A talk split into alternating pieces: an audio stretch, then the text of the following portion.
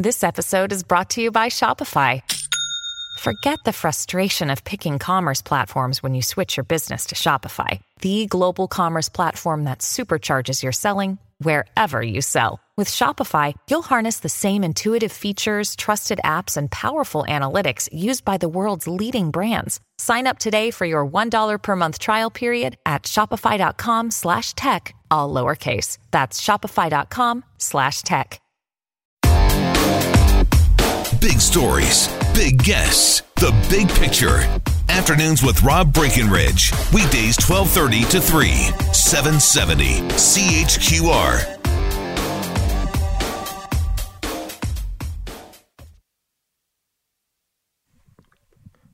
Well, here we go. Welcome to this hour of the program, friends. Rob Breckenridge with you as we wind down what has been certainly a very eventful week, both at home and abroad. We will obviously talk more about the situation in Ukraine in this hour. The Prime Minister is set to speak uh, sometime between 2.30 and 3, uh, following a conversation with other NATO leaders earlier today. So is Canada prepared to do more uh, to help Ukraine and put pressure on Vladimir Putin? I hope so.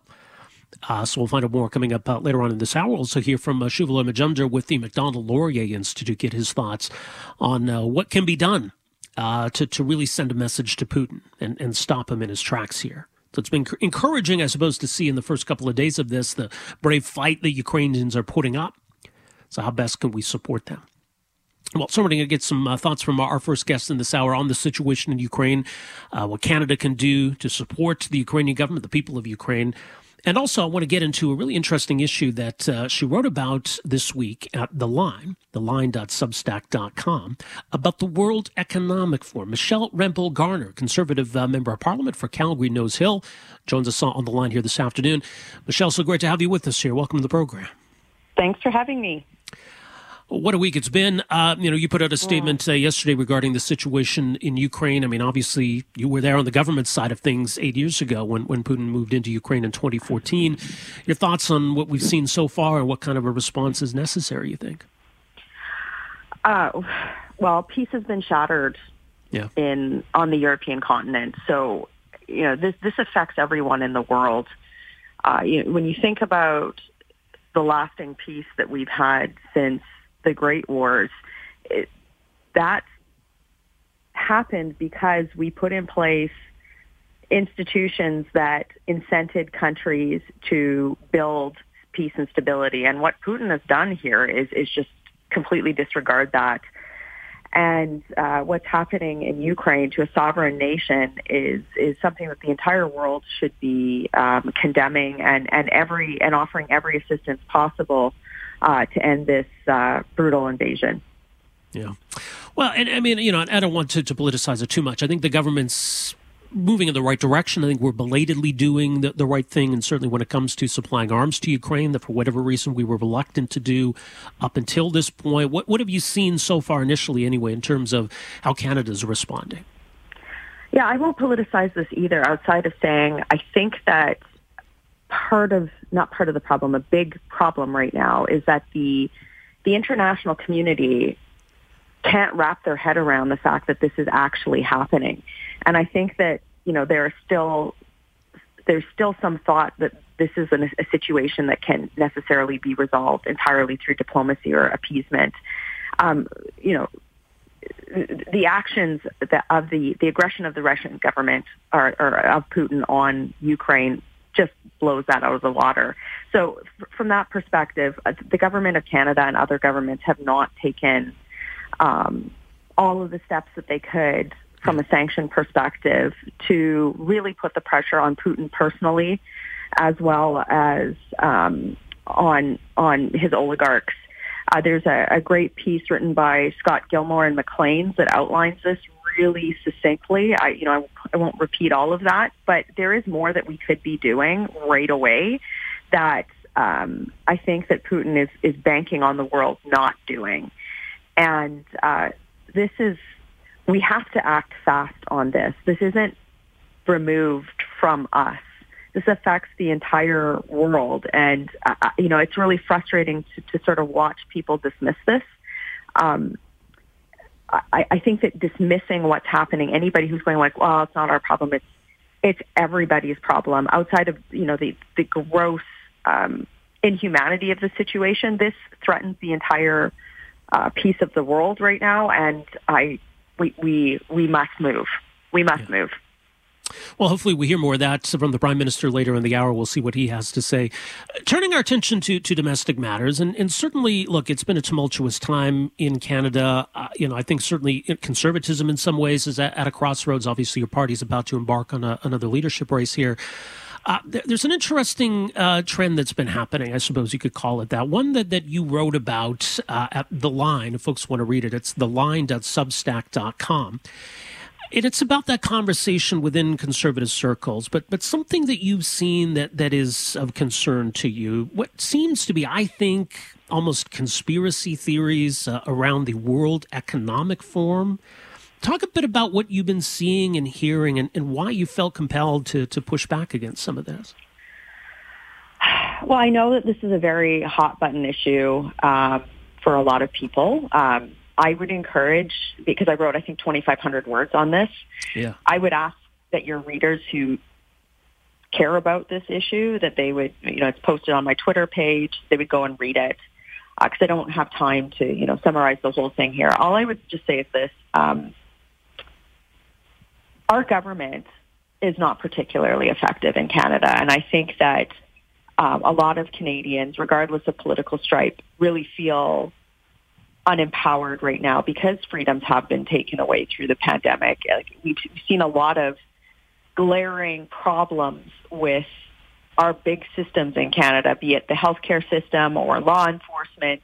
And then we've seen the weaponization of, uh, you know, very important issues like vaccine hesitancy by the government. And I think that that's really fertile ground for people to want to believe that an external organization could have influence over the government. When in reality, it's really our government that's just screwing up at this point. I, I, I don't mm-hmm. subscribe to the World Economic uh, Forum's Great Reset theory. I think it was crackers. I read it and I was just like, you've got to be kidding me. You know, it, it read like a leftist manifesto when the leader of the World Economic Forum came out and tried to, you know, take credit for influencing politicians around the world in terms of Canada like, as a marketing tool. You know, I was disgusted.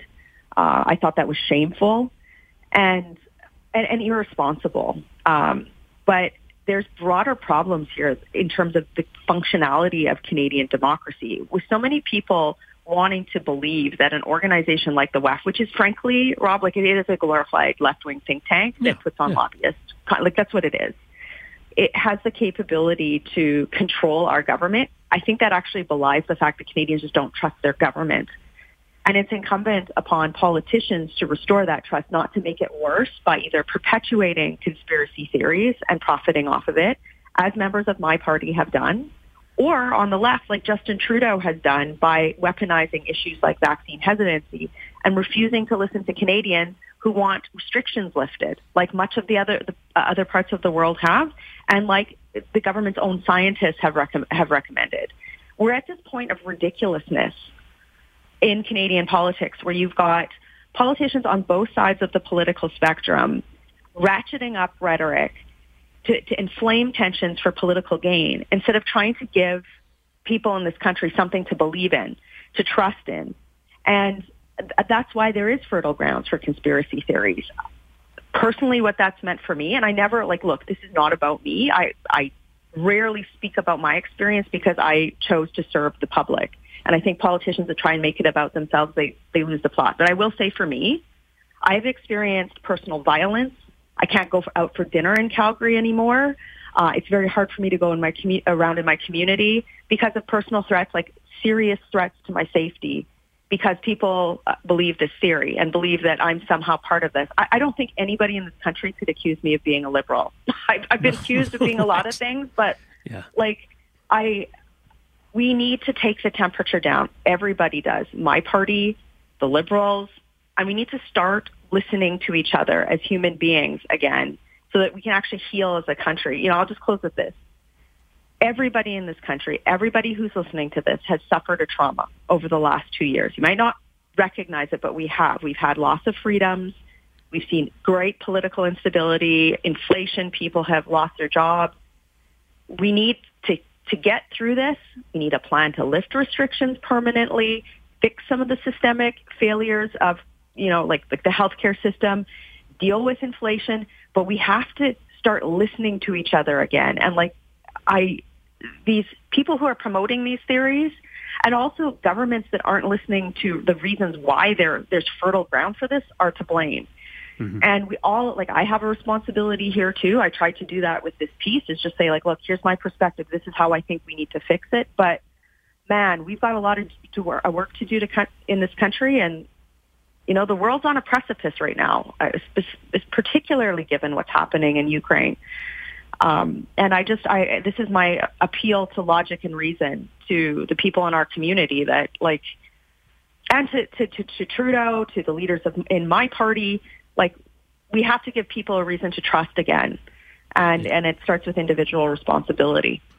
Yeah, I really hope people read it because, you know, regardless of, you know, how you feel about these issues, and maybe a lot of folks out there haven't really even heard of the World Economic Forum to begin with, uh, I think it's important that, that people read this it, it, seems like it's got a lot of reactions since whoever it was hit published. Maybe that was was Jen Gerson, whoever uh, hit the publish button. It's it got was. a lot of reaction since then.